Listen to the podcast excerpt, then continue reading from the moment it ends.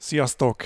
Köszöntök mindenkit a Karizma Podcast legújabb adásában, és hogyha YouTube-on figyeltek minket, akkor láthatjátok, hogy egy extra helyszínen vagyunk, egy igazi fotostúdióban, ugyanis a mai vendégem egy profi portré fotós, aki nem más, mint Tóth Balázs, aki Magyarország első számú üzleti portréfotósa, és a világ száz legjobb headshot fotósának egyike meg fogom majd kérdezni tőle, hogy ez pontosan mit jelent, és hogyan jött is ki számára. De ami fontos, hogy ő persze itthon is tanulta a szakmájának egy részét, de egy amerikai mentorától, mégpedig a világ egyik legnevesebb portréfotósától, Peter Hurley-től is tanult. És itt mögöttem, ebben a stúdióban olyan embereket is fotózhatott már, mint Váradi József, ugye a Vízzer első embere, vagy Kulcsár Tibor, egy legendás magyar vállalkozó, de át már az ő kamerája előtt Szilágyi Áron, olimpiai bajnok is, vagy Cserpes István, ugye a Cserpes márkának a tulajdonosa. És most, hogy jobban belegondolok, a Karizma Podcast eddigi vendégei közül is szinte már egészen véletlenül mindenki állt az ő kamerája előtt. És hogy miért is Balást hívtam meg a mai adásba, mi több mint öt éve ismerjük már egymást, és majd fel is fogom idézni, hogy mi hogy találkoztunk, de lehet, hogy te is emlékszel Balázs.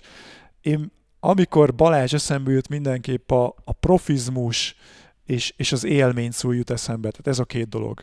Többször jártam már nála fotózáson, a könyvemhez is ő készítette a fotót, sőt, a közösségi médiában is csak az általa készített fotókat szoktam használni, és pont a múltkor az egyik LinkedIn posztodra írtam oda, ugye talán emlékszel is, hogy szerintem ma már szinte alapnak számít, hogy valaki minőségi fotóval jelentkezzen, vagy mutatkozzon meg a nagyvilág előtt, és erre ki más lehetne jobb fotós, mint Tóth Balázs. Szóval Balázs, nagyon örülök, hogy itt vagy a saját stúdiódban. Annak... Köszönöm szépen a meghívást ide magamhoz, de örülök, hogy eljöttél. Én köszönöm, megköszönöm a lehetőséget, hogy itt lehetek, itt lehetünk, és nagyon sok mindennel készültünk számodra. Még egyszer örülök, hogy elfogadtad a meghívást a podcastbe. Üdvözlöm a hallgatókat is. Ugye mondtam, hogy fel fogom idézni, hogy mi hol és mikor találkoztunk. Segítek 2016. december, a helyszín megvan, vagy, a, vagy az apropó megvan, emlékszel? Egy üzleti reggeli volt, ugye? Pontosan egy Igen. üzleti reggelin találkoztunk, és két dolog maradt meg rólad. Az egyik az az, hogy amikor kimondtam azt, hogy én nagyon sokat tanulok Tony Robbins-tól, sőt, akkor pont akkor jöttem az egy amerikai tréningről, akkor nagyjából senki nem tudta az asztalon, hogy ki a Tony Robbins, és ja, persze, hát hogy ne tudom, én is szoktam nézni a videóit. Tehát egyrészt kapásból vágtad, aztán a szünetben beszélgettünk, és elmondtad, hogy te is alkalmazott voltál nagyon sokáig, vagy néhány évig, majd alkalmazottból lettél vállalkozó, és te is egy amerikai úriembertől tanultad a szakma csínyát, bínyát. Röviden mesélsz róla, hogy kicsoda ő, miért őt választottad mentorodnak, és, és hogy egyáltalán honnan indult ez az egész headshot fotózás? Én az eredeti, eredeti szakmámat tekintve közgazdász vagyok, úgyhogy ebből azért úgy nem egyértelműen következik az, hogy utána fotós legyen valaki. Viszont ez nekem egy ilyen hobbi volt, a másik hobbim az az Extreme Mountain Bike, és onnan jött be a fotózás az életembe. Nem, nem szokták megmondani a kis ártatlan fejemről, hogy nem szeretek bizony. vadulni a bringáimmal. De hogy azért, hogy ezt meg tudjuk örökíteni, hogy mi hogyan repülünk a levegőbe, és jövünk le ilyen lehetetlen helyeken, dombokon, gyökereken, sziklákon, ezért vásároltam egy ilyen még akkoriban kezdetleges tükörreflexes digitális gépet, uh-huh. és akkor már nem csak mountain bike fotóztam vele, hanem mindenféle mást is kipróbáltam, és valahogy arra jöttem rá, hogy mindig az az érdekes számomra a fényképeken, amikor valamilyen módon az embert ábrázoljuk rajta.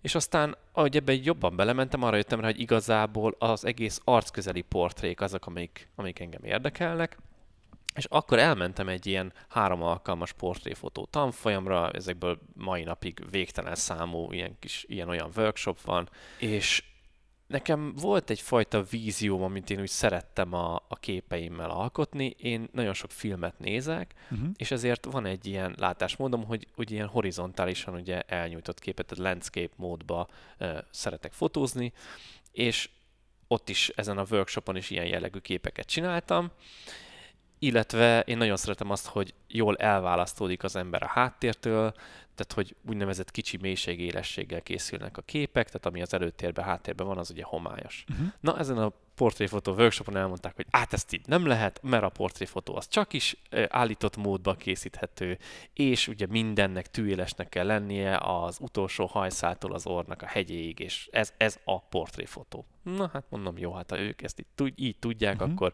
biztos igazuk van. Amúgy a Szipál Martinnak volt az egyik tanítványa, aki ezt tartotta, tehát azért elég neves tanártól tanult ő is. Gondoltam, hogy hát csak jobban tudja akkor. Uh-huh. Míg nem aztán valahogy szembe jött velem az egyik ilyen külföldi fotós fórumon a Peter Hurley-nek a neve, és akkor felmentem a weboldalára, és azt láttam, hogy egy az egyben azt láttam ott nála, mint amit én így a fejemben elképzeltem, hogy a fotóimból ki szeretnék hozni. Ezek az úgynevezett headshotok, tehát ilyen nagyon arcközeli fotók, egészen belevágva még a fej búb is lesz, lecsapva benne, hogy, hogy szinte semmi más ne tudjál nézni a képen, csak is az arcot. Uh-huh. És ugye az, ami igazán megfogott az ő munkájában, hogy ezek a, a, az ő képein a tekintetek iszonyúan éltek. Tehát az, hogy, hogy ránézel a képre, és elgondolkozol rajta, hogy vajon mire gondolt az illető, akiről a fotó készült, hiszen valami érzés ült ki az arcára, és ettől vált számomra iszonyan érdekessé, és ott akkor ez 2014-ben volt, én elhatároztam, nekem ezt meg kell tanulnom ettől az embertől, és szerencsémre voltak neki ilyen online elérhető videós oktató anyagai, illetve akkor tájt kezdte el megcsinálni ezt az online fotós képző coaching grupját, a Headshot Crew nevűt, és oda én becsatlakoztam, és akkor ott ilyen fórumokon, meg online webkeztek alkalmával rengeteget lehetett direkt betanulni a mestertől, uh-huh. tehát akkor ez tényleg full online zajlott ez a dolog, és én, és én igyekeztem magamba szívni ezt a tudást, amennyire csak tudtam, és emellett ugye pénzügyes állásban voltam, ahol igazából nem találtam meg a helyem, és azóta sokat gondolkoztam ezen, hogy vajon mi volt az, ami, ami nekem nem feküdt ezekben a pénzügyes állásokban, és arra kellett rájönnöm, hogy nem maga a munka volt igazán a problémám, mert mai napig szeretek amúgy Excel táblákat hegezgetni, így a, a vállalkozásom kapcsán is olyan óriási Excel táblákat csinálok, hogy ha csak valakinek így megmutatom, akkor szokott rajta pislogni, hogy úristen, neked ilyenjeid vannak, ilyen mm-hmm. kimutatásaid. Szóval nem, nem ez volt a bajom vele, hanem egyszerűen az, hogy hogy nem tudtam a saját utamat járni, sose kaptam elég felelősséget, pedig én mindig kértem, volt hat főnököm a, a karrierem során, és mindegyiknél igyekeztem volna azt elérni, hogy adjanak nekem oda bármilyen kicsi területet, de az hadd legyen az én felelősségem, és hadd tudjam benne megmutatni azt, hogy én mit tudok belőle kihozni. Ehhez képest mindig csak ilyen elemzői feladatköreim voltak, tehát mindig oké, okay, alátettem az adatokat, de utána valaki más döntötte el helyettem, hogy mi legyen belőle, Szóval ez az, ami nem tetszett, hogy, hogy nem tudtam igazán kitűnni azzal a plusszal, amit én beleteszek, és utána persze demotivált is, hogy most minek dolgozzak annyit, hogyha igazából semmi plusz eredménye nem lesz számomra. Ha nem csinálok meg valamit, akkor leszúrnak, ha meg nagyon jól csinálom, akkor oké, okay, max egy dicsérő szó, de ennyi, a, itt megáll a történet, és igazán anyagiakban se lesz több a, a dolog, is. És akkor azt éreztem, ott voltam 28 évesen, hogy azért ez, ez nem, nem egy jó irány, hogy, hogy azért megyek. Volt egy ilyen szöveg, a, ahol dolgoztam, hogy később jöttem, mert korábban megyek. Tényleg a, Még kevesebbet az, kell ráálltuk arra, hogy az abszolút minimumot uh-huh. csináljuk ott egy páran, és, és akkor éreztem, hogy hát ez, ez nem oké. Ha ott lettem volna 50 évesen három gyerekkel, és egy jó fizető állás, ami biztos, akkor lehet azt mondom, hogy tudod, mit jó ez is, és majd a hobbiaimba kiélem magam. De én azt érzem, hogy bennem ennél sokkal több van, uh-huh. és én többre vagyok hivatott, illetve az kezdett el foglalkoztatni, hogy hogyan fogok visszatekinteni a saját életemre a halálos ágyamon, hogy, hogy mégis mit, mit tettem hozzá a világhoz azzal, hogy ilyen exceleket, makrókat írogattam. Hogy, hú, a Balázs, az, ő aztán olyan makrókat tudott írni, ú, de, de A világ legjobb makrókészítője volt. Köszönjük szépen, ettől a világ, világ most sokkal jobb lett. és valahogy nem éreztem azt a hozzáadott értéket a munkámban, ami, ami engem boldoggá tett volna. És ezután jött a fotózás, a jól És ugye mellette meg ott volt a fotózás, Aha. amit egyre jobban kezdtem így élvezni, jöttek folyamatosan visszajelzések, hogy de jó képeket csinálsz, de ügyes vagy benne, miközben én még tudtam magamról, hogy sehol nem vagyok, főleg ugye hmm. nézve a, a külföldi nagy fotósoknak, nem csak amúgy a Peter Hurleynek, hanem egyéb más fotósoknak is a, az anyagait én megvásároltam, és így azokból gyúrtam össze azt a stílust, amit így képviselek, illetve a mai napig folyamatosan fejlesztek. Tehát ott, ott meg volt egy olyan ág, hogy azt éreztem, hogy fú, itt, itt komoly hozzáadott értéket tudok átadni az embereknek, hiszen amikor elmennek tőlem, akkor nagyon boldogak azzal az eredménnyel, amit tőlem kapnak, és ettől én is boldogabb leszek. Hogyan lehetne ebből esetleg bizniszt csinálni? Uh-huh. És akkor született meg a gondolat a fejemben, hogy miért nem vegyítem össze a, kettő területet, amit jól ismerek, hiszen jól ismerem addigra már a KKV-k működését, meg a multivilágot is, tudom, hogy nagyjából mik ezek a három betűs rövidítések, ismerem a, az embereket, ismerem a problémáikat, ismerem, hogy milyen döntési ö, sorrendbe tudnak egy ilyen nagy cégen belül végigmenni a, ezek a projektek. Tehát ezt a, ezt a világot össze tudom kötni azzal, hogy emberekről arcképeket készítek, és egy nagyon-nagyon high-end üzleti portréfotó szolgáltatást hoztam be ezáltal Magyarországra. Mert ahogy így körbenéztem a piacon, ilyen nem volt. Tehát a legtöbb fotós, ez a Misachi, minden szart csinálok Igen. kategória, esküvő, babamama, Baba, kiskutya, tárgy. Te, teljesen mindegy, Igen. hogy mi, hozzátok ide, majd én lefotózom, és remélem, hogy valami kis pénzt kapok érte. Nyilván nem lehet mindenben ilyen jónak lenni egyszerre. Ez egyszerűen lehetetlen. Se felszerelésben, se tudásban. Muszáj, hogy valamennyien irányba specializálódjon az ember, illetve ezeknek a nagy amerikai guruknak, akik többek között a Tony Robbins és még egyéb mások, akiket mellette követtem, mind-mind-mind azt mondták, hogy specializálódni kell, és high ticket terméket vagy szolgáltatást érdemes az elejétől fogva árulni, mert sokkal hamarabb el tudsz jutni a célodhoz, mint hogyha megpróbálsz versenyezni a nagyokkal, akik nagy tételben költséghatékonyan tudnak vagy terméket, vagy szolgáltatást előállítani. Azt, ez volt ugye 2015. július 1-én álltam föl. De ki emlékszik már ugye pontosan. pontosan, igen. Szóval a felszabadulásomnak a, az időpontja én, én ugyanígy hívtam én is, ugyanígy hívtam, felszabadultam, és néztek az emberek, hogy mit te rabszolga voltál? Nem, nem, nem egészen úgy, de hogy végre a saját életemet tudom élni, Abszolút. végre nincs főnököm, megérem az igazi szabadságomat, az igazi önmagamat. És, és utólag látom, hogy ez nagyon nem való mindenkinek.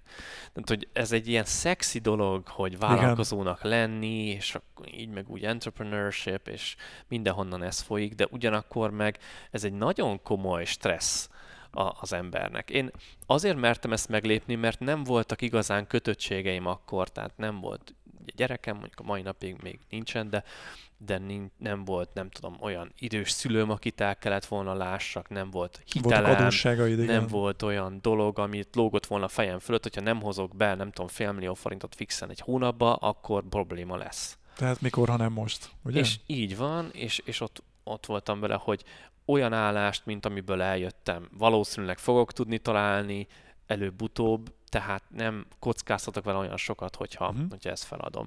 De megértem azt, hogy van, aki olyan szituációban van, hogy, hogy nem tudja ezt feltétlenül meglépni, vagy nem ilyen gyorsan, mint ahogy, ahogy én belevetettem magam. Az volt a nehéz az elején, hogy nem jöttek olyan hamar a sikerek, mint ahogy én azt vártam volna.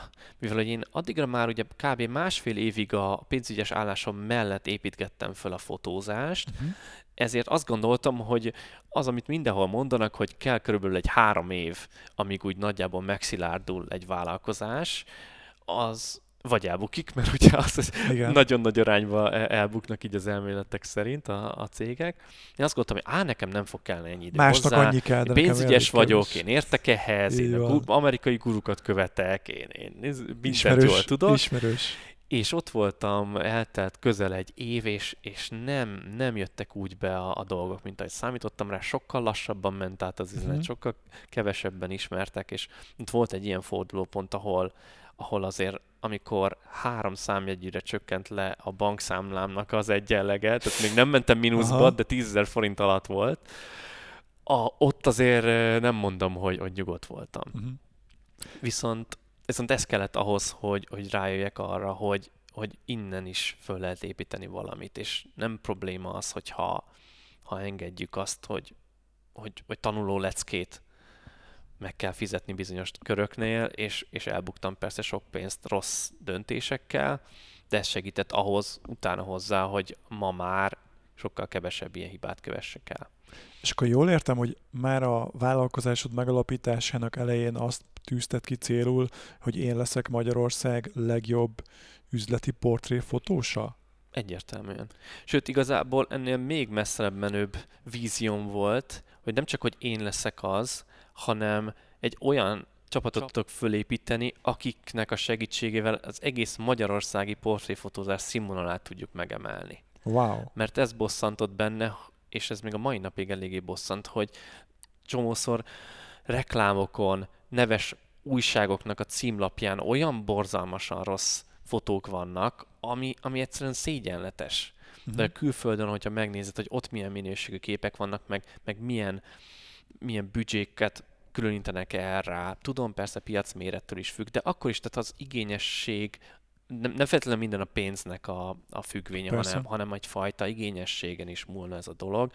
És azt éreztem, hogy nem tudják a magyarok, hogy még mit lehet kihozni ebből a dologból, mint hogy portréfotózás. Mert van egy szint, ami ott úgy beragadt, ugyanígy a árban is, meg, meg szakmai szinten is, Persze van kivétel, most ezért nem akarok én itt senkit leúzni, meg név szerint mondani, mert az akkor is voltak, és ma is vannak nagyon kiváló fotósok itthon, uh-huh. sőt egyre többen vannak, de akkor is, ha a nagy átlagot nézzük, azért az bőven elmarad a, a nyugati színvonaltól. Uh-huh. Emlékszem, még kezdőkorodban, amikor találkoztunk nem sokkal később, mondtad egyszer azt, hogy hát, hogy én lehet, hogy nem tudnám megfizetni még a, a saját, saját áraimat, vagy a saját szolgáltatásomat. Nyilván ez azóta megváltozott, de azt akarom ebből kihozni, hogy, hogy mit szól hozzád a te szolgáltatásodhoz, a te áraidhoz, a te gondolkodásmódodhoz a szakma. Irigyelnek, példaképnek tekintenek, ignorálnak. Mit gondolsz?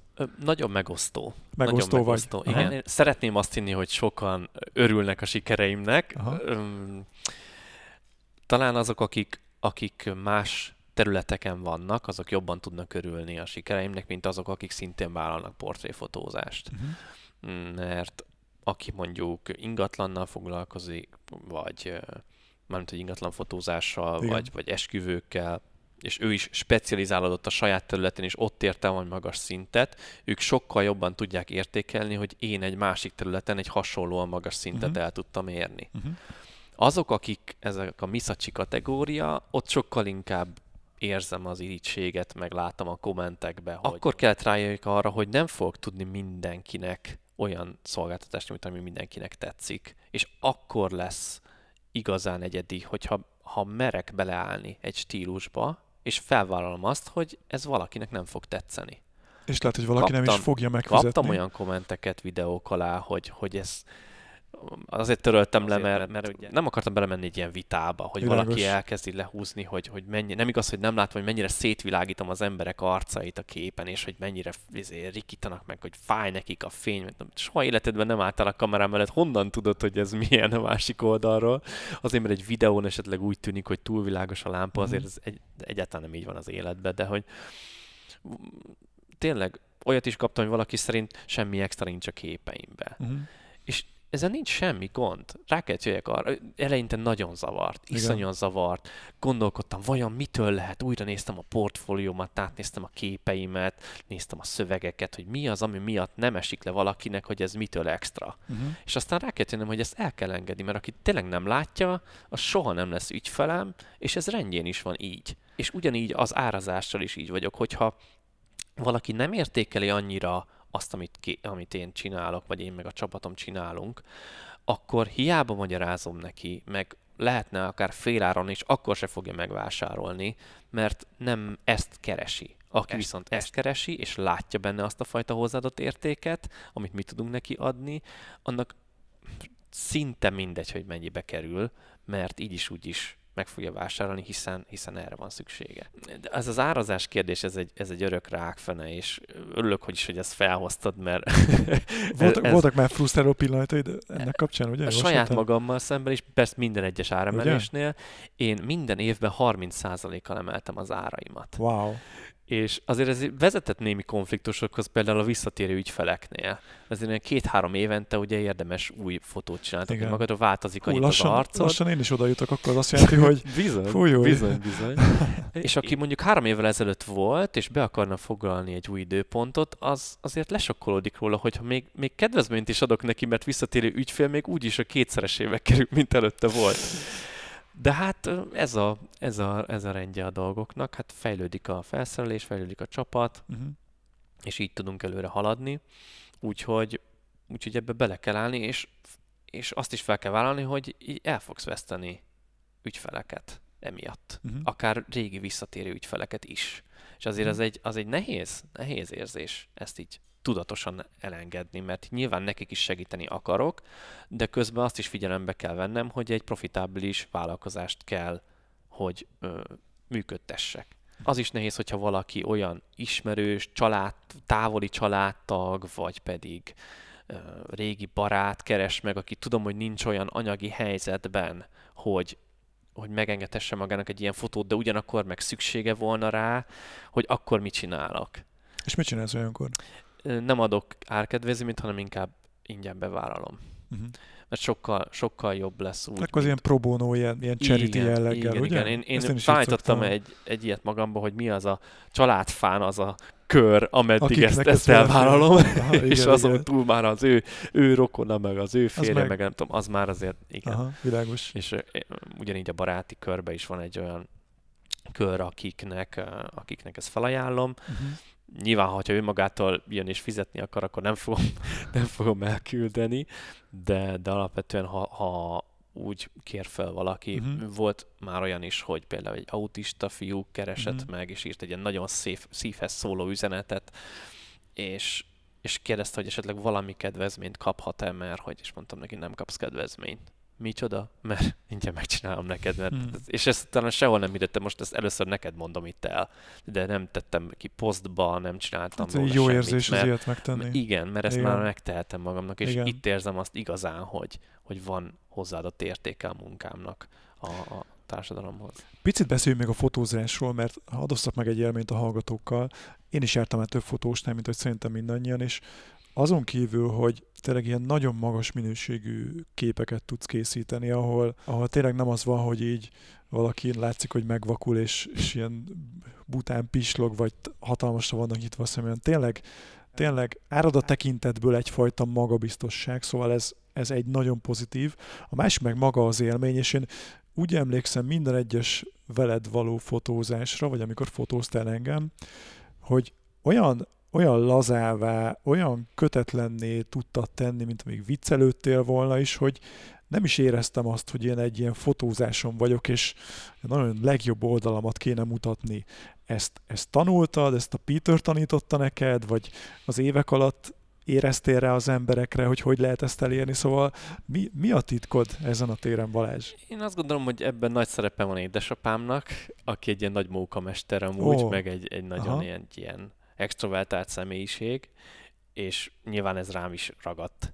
De nagyon érdekes, hogy mielőtt full-time a portréfotózással foglalkoztam volna, én sokkal zárkozottabb személyiség voltam, hm. sokkal kevésbé tudtam small talkolni, sokkal kevésbé voltam nyitott arra, hogy, hogy beszélgetéseket kezdeményezzek, hm. és a, amiatt, hogy ez volt, ez lett a munkám, elkezdtem ezt élvezni, és észrevettem azt, hogy, hogy azért van ehhez is érzékem, és, uh-huh. és, és élvezem. Tehát egyrésztről van egy ilyen személyiségfejlődés is benne, azért megvoltak az alapjai. Tehát én szoktak tőlem kérdezni fotósok, akik, akik most akarnának a portréfotózásba belevágni, hogy, hogy milyen kamerát vegyenek, stb. stb. és volt, tartok ilyen személyes tanácsadást is néha, és volt, aki eljött, és láttam, hogy egy ilyen nagyon-nagyon introvertált valaki. Tehát, hogy alig tud a szemedbe nézni, tördeli a kezét, Igen. miközben beszél, és, és a többi, és a többi, és mondtam neki, hogy figyelj, nagyon nagyra értékelem azt, hogy te, te ebbe szeretnél előre jutni, de én azt érzem, hogy sokkal inkább, mivel annyira technikai fókuszú vagy, és a személyiséged is ilyen, inkább mondjuk a tárgyfotózás, vagy természetfotózás, vagy bármi olyasmi felé mennék el a helyedben, ami, ami kevésbé ö, kell, hogy ugye a kommunikációról szóljon az ügyfél Igen. és a fotós között. Mert nagyon sok mindent meg lehet tanulni könyvekből, meg videókból, meg workshopokon, de ezt a fajta kommunikációt, ami az ügyfél és a, a fotós között van, azt, azt nagyon nehéz átadni is, és nagyon nehéz, nehéz befogadni is, úgyhogy én azért nagyon sokat tanultam a Peter Hurley-től, tehát neki ebből Mhm. is különleges a, az oktatása, hogy ő erre is nagy fókuszt helyez, de ugyanakkor ezt ő maga is elmondta nekem, most pont a múlt héten volt egy ilyen mentoring sessionon bele, így online, és elmondta azt, hogy én tényleg azok közé, a tanítványai közé tartozom a több mint 40 ezerből most már, aki ebben Wow. benne van a világon, aki megérti azt, hogy ő mit képvisel és mit akar átadni. És, és hogy át is tudom venni Uh-huh. és nem mindenki alkalmas erre. Hozzáteszem azt, hogy ez azért nem probléma, mert nem minden embertípus érzi magát komfortosan, ha egy olyan emberrel van, mint én. Igen. Te, aki hasonlóan nyílt személyiség vagy, meg szeretsz viccelődni, te ezt értékeled.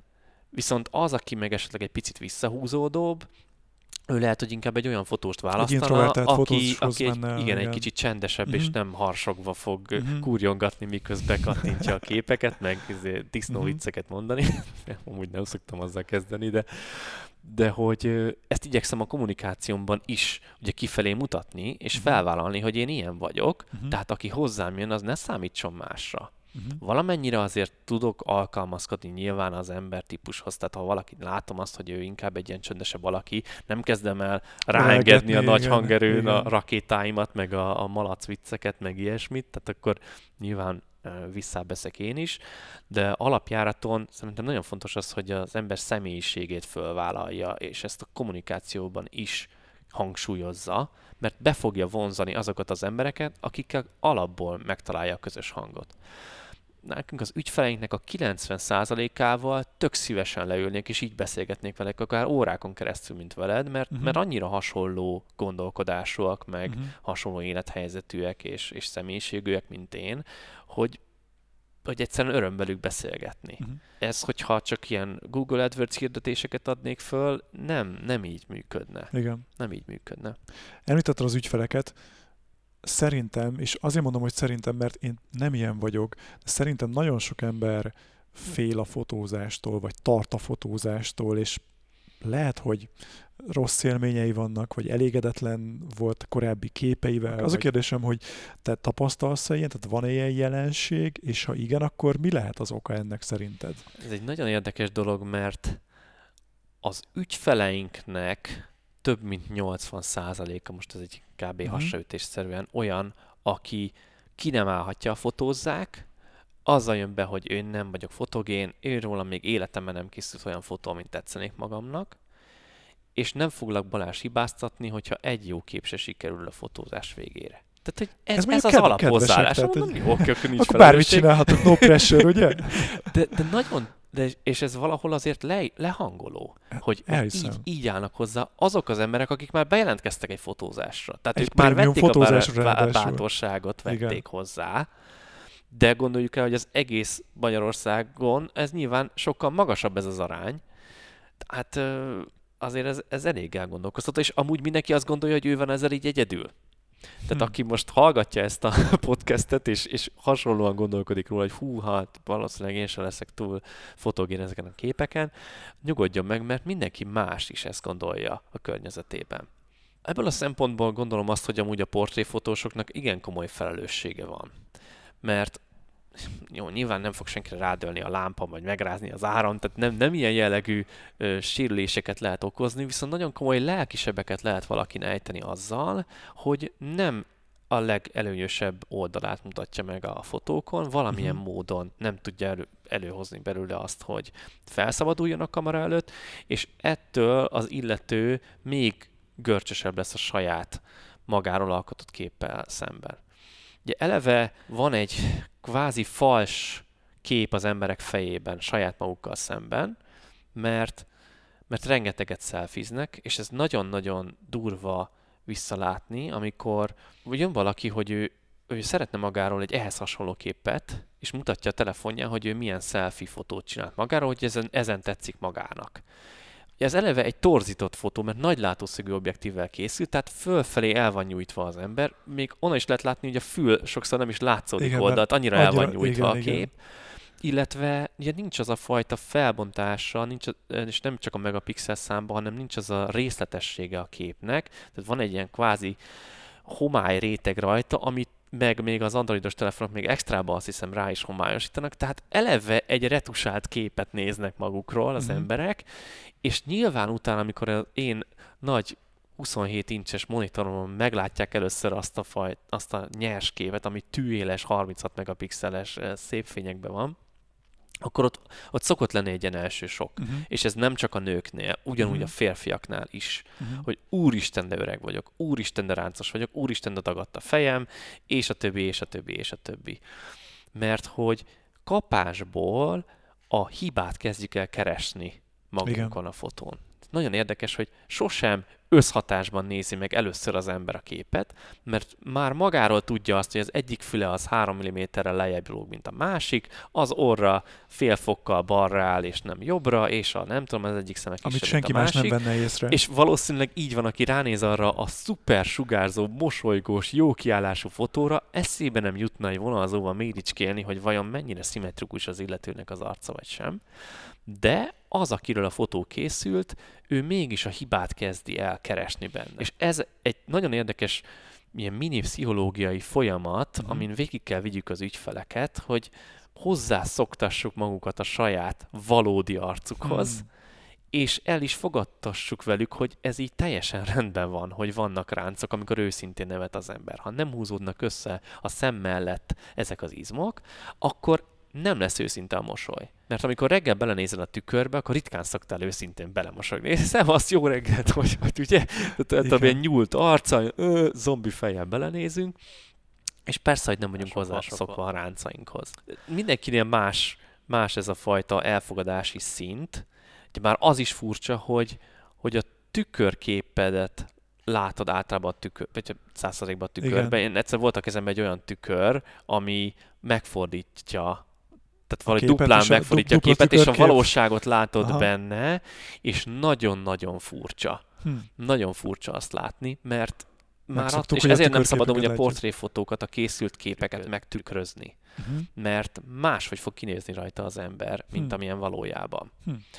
Tehát, hogyha nem tudom, az a, egy, befelé néznek a vállai, vagy kifelé néznek a vállai a fotón, és akkor azt mondja a grafikus, á, tükrözzük meg a képet, és Jobb akkor lesz. jó lesz. Aha. Ez nem ugyanaz az ember. Uh-huh. Nagyon, nagyon érdekes, ez, ez érdemes otthon kipróbálni, esetleg valami biztos telefonos uh-huh. program is van erre, hogy, hogy eltorzítja a valóságot, és én azt fontosnak találom, sőt, hogy a karrieremben egyre inkább fejlődök, egyre kevésbé akarom retusálni a fotókat, mert mert szerintem semmi baj nincsen azzal, hogy valaki 50 éves és annyira is néz ki. Uh-huh. És, és éljük meg azt örömmel, hogy ott vannak azok a ráncok. A, a Kútvölgyi Erzsébet, a Kossuth Díjas színművésznőnek imádom azt a, a megjegyzését, amit, amit tett a fotózása után, hogy Balázs, nekem 68 év munkája van ezekben a ráncokban, ki nem erd őket retusálni. Hú, ez nagyon jó, és annyira Aha. szép ez a gondolat, és, és annyira igaz, hogy, hogy tényleg az, az egész életünk ott van az arcunkra írva, és hogy, hogy vállaljuk föl, és nincsen azzal semmi baj, hogy van ott uh-huh. egy mhm. pár ránc,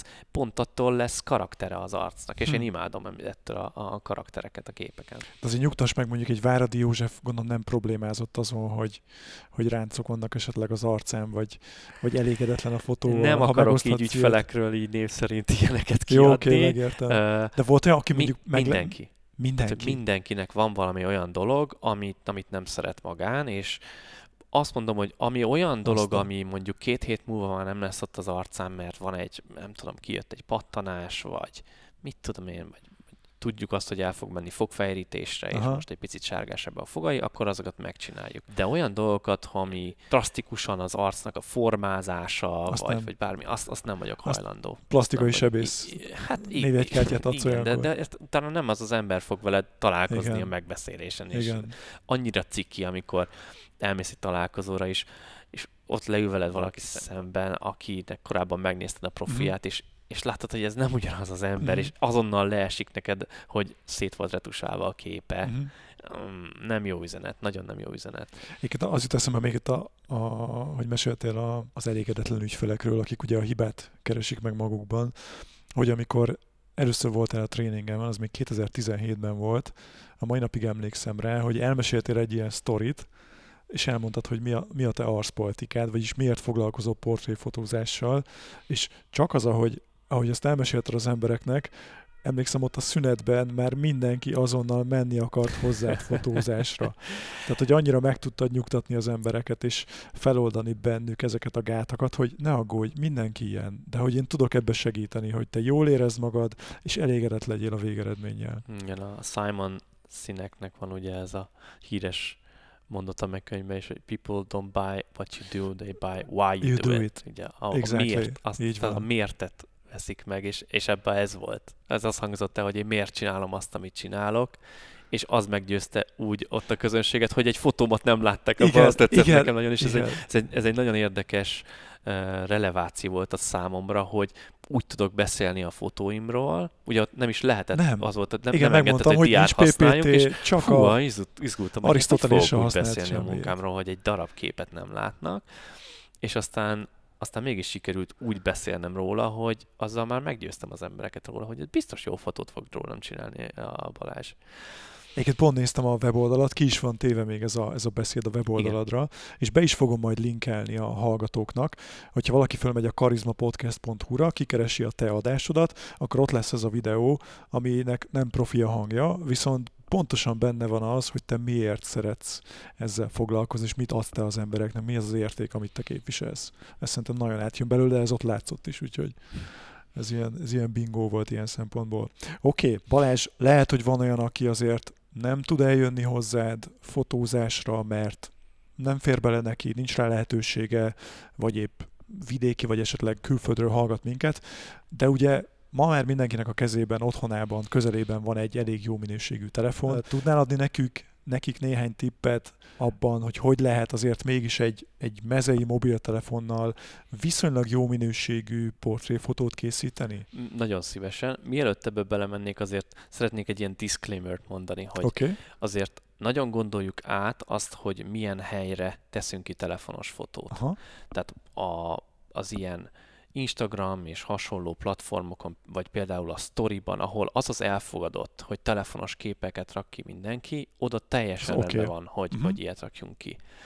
De onnantól kezdve, hogy ennek bármilyen módon a vállalkozásodhoz, vagy a karrieredhez köze van, vagy a, a brandinghez, amit magadról mutatsz, tehát mondjuk egy, felkérnek egy interjúra, ahol uh-huh. nem tudnak fotóst küldeni, és bekérnek tőled képeket, na ott már azért erősen érdemes átgondolni, hogy tényleg ezt a fajta képet akarod-e magadról mutatni, hogy te még arra se vetted a fáradtságot, hogy egy profit felkérje, hogy készítsen rólad egy ilyen fotót. ennyit nem fektetsz magadba, igen. nem egy, fektetsz egy, magadba, egy önéletrajz esetén. és, és bárki, Igen. Tehát hogy én is tudok telefonos fotót csinálni, ami nagyon jó minőségű, de arról is levágós, hogy telefonos kép. Mhm. Tehát, hogy egyszerűen nem, ugyan nagyon-nagyon jó minőségű képeket tudnak a telefonok csinálni, de azért még mégis van különbség, és ezt még a laikusok is látják Persze. egy fotón, hogy melyik az, amelyik profi kamerával, Mhm. vagy világítással készült, és melyik, amelyik Mhm. csak egy, egy telefonnal. Ettől függetlenül tényleg lehet olyan szituáció, hogy egyszerűen nem lehet megoldani. Most például a pandémia alatt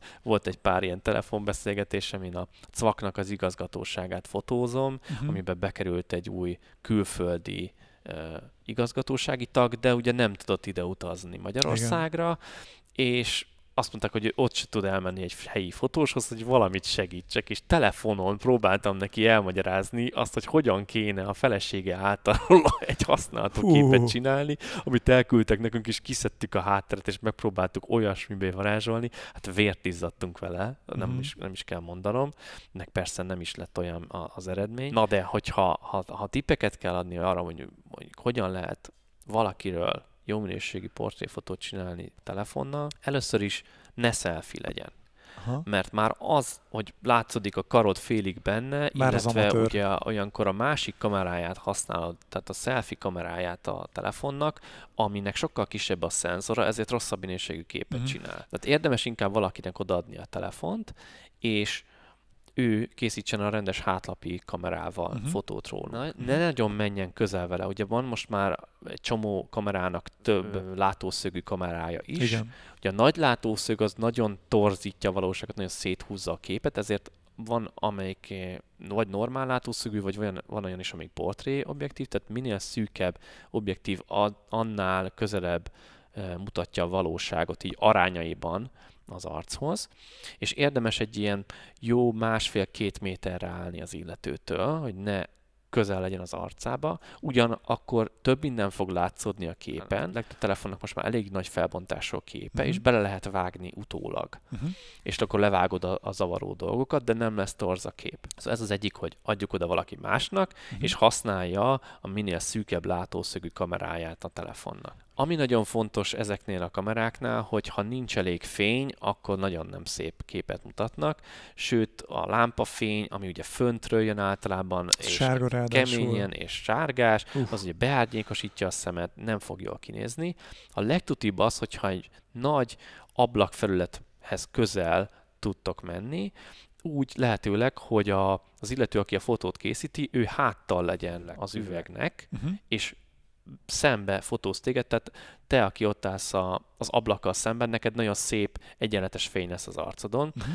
Nyilván ne úgy állj be, hogy direktbe besüssön a nap az ablakon, hanem az úgynevezett szort fény a legjobb. Uh-huh. Hogyha kívül felhős az idő, akkor az egy nagyon szép uh, szort fényt ad, akkor akár kültérre is lehet menni, uh-huh. mert, mert az, az egy ilyen jó kis lágy összhatást ad. Direkt napfényben nem, nem érdemes kiállni, uh-huh. mert akkor meg így nagyon kemények lesznek az árnyékok, és az, az nem lesz szép a fotón. Illetve napsütéses időben azt lehet megcsinálni, hogy az árnyékba bemenni tehát egy, egy ház fal uh-huh. tövébe, ahová nem süt direktbe oda a nap, és ott is viszonylag egyenletes szép fény van. Tehát ez a technikai része. Ezen túl, ami ugye ahonnan számomra az igazi portréfotózás kezdődik, az az, hogy mit mondja másiknak, hogy az ugye valahogy normálisan nézzen ki Így a képen. Van. És mit? És ebben szokott a legnagyobb összeveszés lenni mindig, hogy nem igaz, hogy nem szóltál, hogy hülyén áll a hajam, hogy tokás vagyok, hogy nem tudom, mondja már valami True vicceset, story. mert izé nem tudok így nevetni. Nem természetes a mosoly ilyenkor, ugye?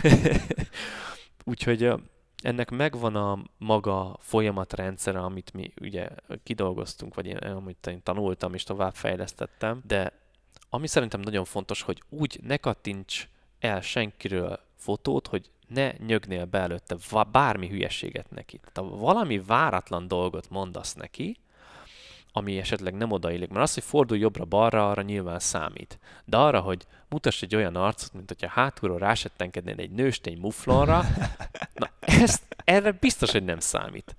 És milyen érdekes az ember, ugye, hogy ha zavarba jön, akkor ezt egy módon tudja feloldani, azzal, hogy elneveti magát. Igen, pontosan a mosoly az valójában egy belső feszültségnek a levezetése. Ugye ezért nevetünk. Így van, így van, és ezt a mo- nevetési folyamatot lehet végigfotózni, azért a telefonokkal is lehet viszonylag gyorsan kattingatni, uh-huh. akkor lesz egy fotó, amin ilyen ultra nagy nevetés van, 32 fogas Igen. Eh, panoráma röngennek el lehet küldeni a fogorvosnak. Nyilván az nem lesz a feltétlenül a legnyerőbb fotó erre a célra.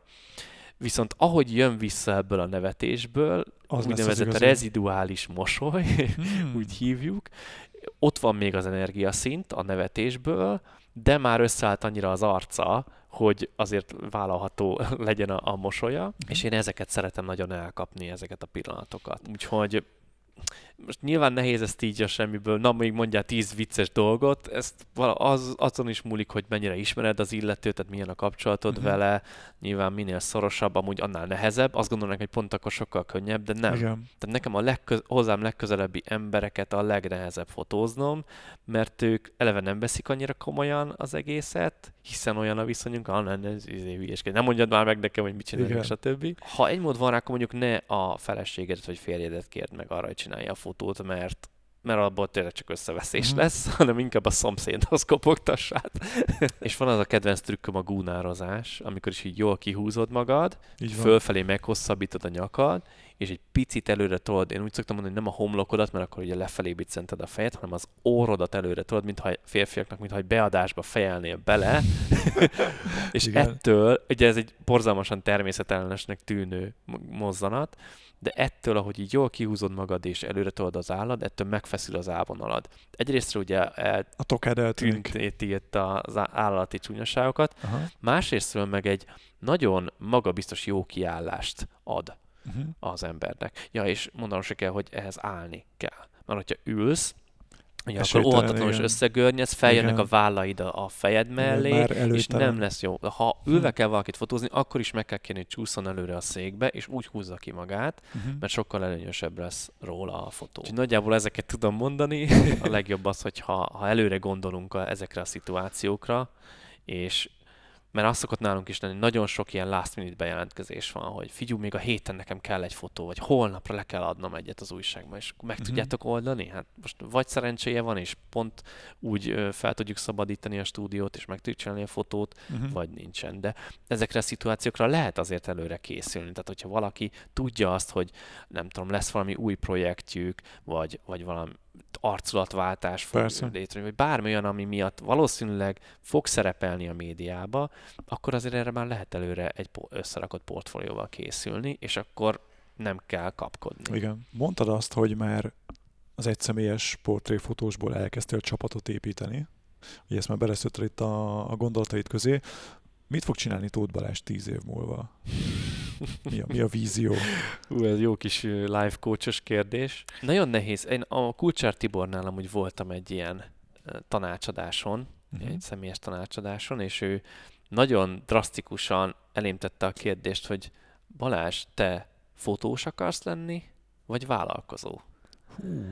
És azért ez egy nagyon kemény kérdés volt, mert hiszen mind a kettő akarok lenni. Persze. Ő azért eléggé pragmatikusan szokott fogalmazni. Igen, hallottam És is, szerintem nem kell azért egy az egyben készpénznek venni azokat, amiket ő mond. Minden esetre ez nagyon elindított egy gondolatot a fejemben, mert ugyanis nem tudok egy bizonyos szintnél tovább nőni, nem tud a vállalkozáson tovább nőni, hogyha minden fotózást én csinálok meg. Így van.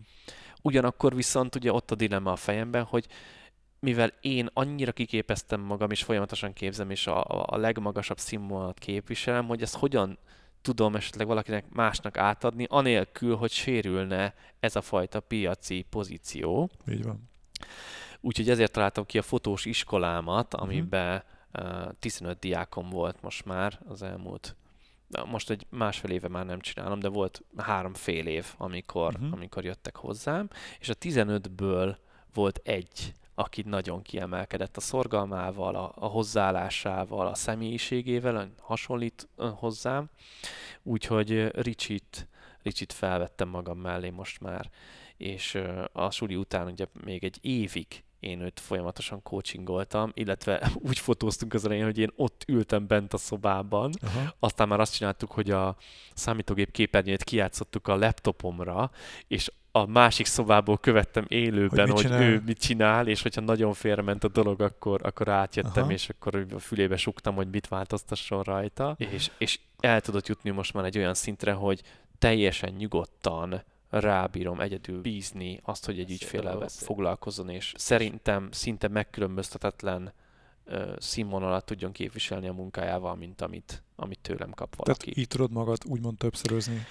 Így van, és el is, tehát az volt, hogy 18-19-ben eléggé beragadta a, az éves árbevételünk, nem nagyon tudtunk tovább nőni, és most a 19-hez képest 2021-ben 40%-ot nőttünk. Tehát azzal, hogy bejött a Ricsi mellém, le tudott venni a vállamról egy csomó feladatot, uh-huh. ezzel meg tudtuk azt csinálni, hogy én többet tudtam marketinggel, szélszel, egyéb dolgokkal foglalkozni, és ez oda vitt, hogy, hogy a bevétel is tudott nőni. És mi lesz tíz év múlva? Tíz év múlva... Sok ricsi lesz még melletted?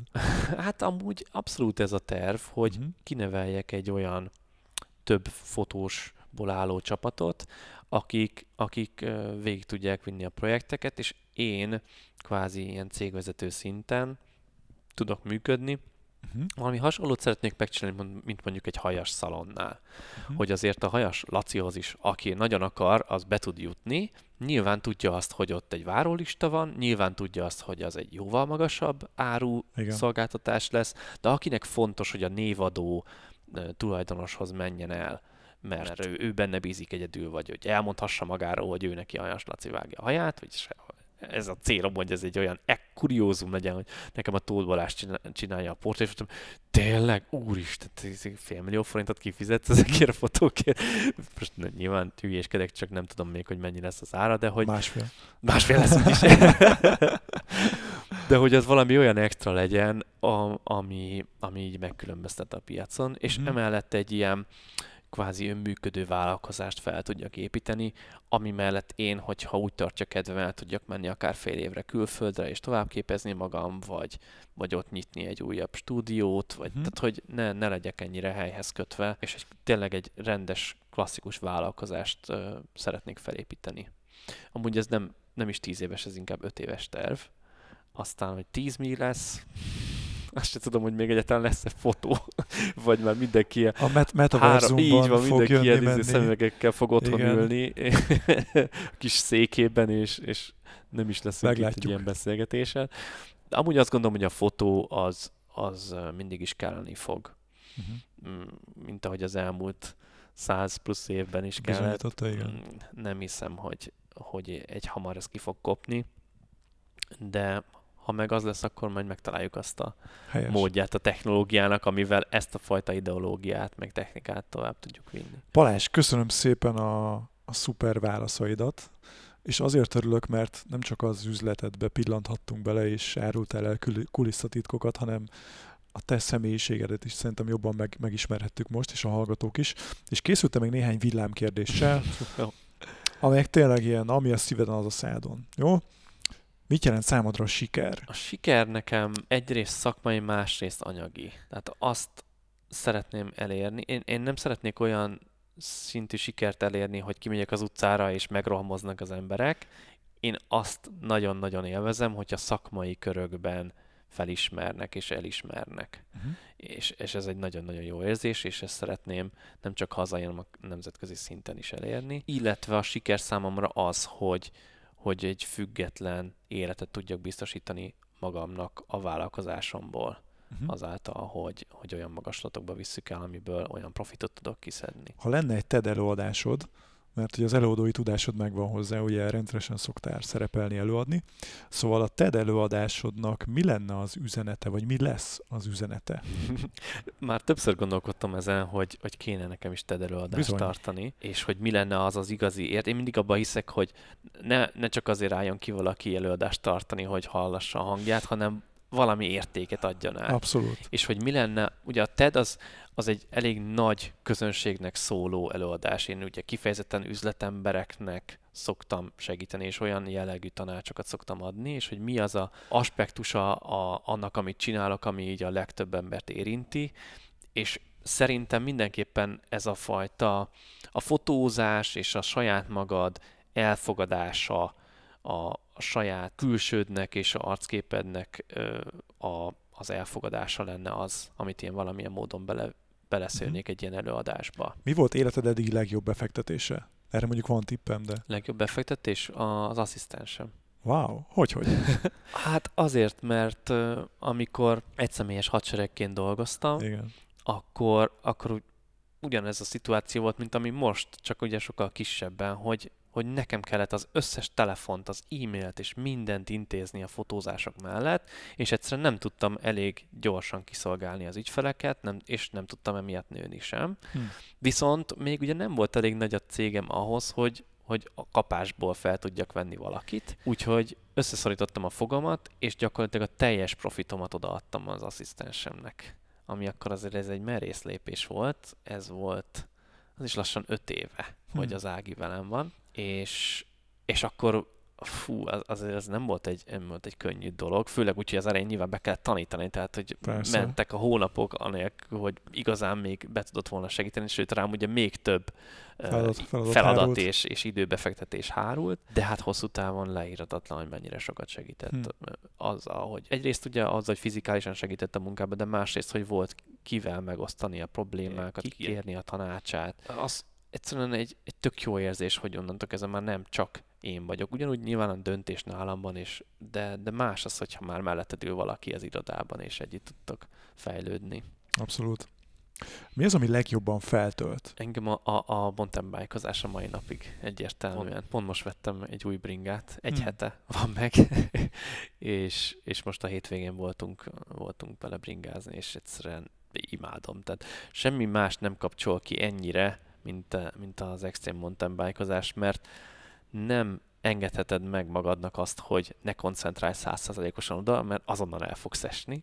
És kint vagyok a természetben, tehát jó levegőn vagyok, általában nem egyedül szoktam menni, hanem barátokkal, tehát uh-huh. egy jó társaságban, jól mulatunk együtt, élvezzük a bringázást, tehát ez, ez, ez engem iszonyúan feltölt. Mi az, amiben hiszel, és sokan azt mondják rá, hogy őrültség? Tú, van egy pár, van egy pár. Most ugye vállalkozásommal kapcsolatban jutnak eszembe dolgok, és, és meg megint csak ezt kéne felhoznom, ezt a specializációt. Uh-huh. Mert ez volt az, ami, ami igazából megalapozta az egész karrieremet. Tehát amikor én ezt 14-be kitaláltam, hogy én, hogy én portréfotózásból szeretnék élni, és azon belül is üzleti célú portréból, és azon belül is még a headshotból, na, akkor azért elég sokan hülyének néztek. Uh-huh és, és láttam az aggodalmat édesanyám szemébe, hogy úristen, Fiam, hát mi lesz, hát én fogsz halni, hát Igen. itt van az közgázos diplomád, és mindent, és ezt a sútba vágod, de, de nagyon-nagyon bejött az, hogy le csupaszítottam minden mást, és egy irányra kezdtem el fókuszálni, és emiatt tudtam abban úgy fejlődni, és egy nevet elérni a szakmában, és ez semmi más, csak ez a gondolatos specializáció, Igen. és magas áron. Ugye Weiser István hívja a szűkítésnek a szűkítés elvének. Igen. Abszolút. Csak e- ezt nem merik sokan meglépni, mert ugye attól félnek, hogy nem fognak jönni az ügyfelek. Mi van, ha? Így van. Mert hogy úristen, hát most én nagyjából itt van százezres piac, aki úgy szóba jöhet, és akkor elkezded leszűkíteni, és akkor hú, már csak ötezren vannak, akik eljöttnek, Jézusom, hát akkor mi lesz ebből? De hát ez nem probléma. Sokkal könnyebb megtalálni őket az üzeneteddel. Balázs, van-e még valamilyen gondolat, ami benned van? Nem szeretném, hogy bármi ott lapuljon benned, Figyelj, amit megosztanál a végtelenségig tudunk mi, mi ketten beszélgetni Ezt bármiről, úgyhogy volt egy pár ilyen maratoni mastermind ebédünk, úgyhogy én nagyon szívesen bármilyen témában, aki, akit esetleg valami érdekel, hogyha jelzi feléd, akkor, akkor akár összeszedünk egy következő alkalmat. Én most így nem tudnék kiemelni valamit, amit úgy feltétlenül akarok mondani. Én nagyon jól éreztem magam, meg szívesen beszéltem ezekről a dolgokról, úgyhogy örülök, hogy felkértél erre a beszélgetésre. Köszönöm szépen, hogy itt voltál, és nagyon jó látni azt, hogy szinte a kezdetektől ugye követem a pályafutásodat, és hihetetlen látni ezt a, ezt a fejlődéset, ez mindenképp gratulálok. Sok sikert kívánok a jövőben is a vállalkozásod fejlesztéséhez, készíts még több élményszerű fotót, nem csak te, hanem most már a csapatod is, és aki pedig szeretne többet megtudni rólad, az a TB kötőjel fotó oldalon ismerheti meg a szolgáltatásaidat. Mélyebben ezt be fogjuk majd linkelni a YouTube videó alá is, betesszük majd a különböző podcast platformok leírásába is. Úgyhogy Balázs, köszönöm szépen még egyszer, hogy itt voltál, és biztos vagyok benne, hogy nagyon sokat lehetett tanulni, inspirálódni ebből a mai adásból is. És amit szeretnék kérni, hogyha tetszett ez az adás, akkor YouTube-on kérlek, hogy nyomj egy lájkot, iratkozz fel, hogyha még nem vagy feliratkozva, és hogyha Spotify-on hallgatsz minket, most már ott is lehet értékelni a podcasteket, adj egy minél jobb értékelést, ugye 5 a maximum, ezt csak így segítségképpen mondom el, mert ez azt fogja jelenteni, hogy a Spotify is talán többször dobja fel a podcastünket, és még több izgalmas adást fogunk készíteni izgalmas vendégekkel a közeljövőben is. Köszönjük szépen, hogy itt voltál, a legjobbakat kívánom neked, nektek, sziasztok! Sziasztok!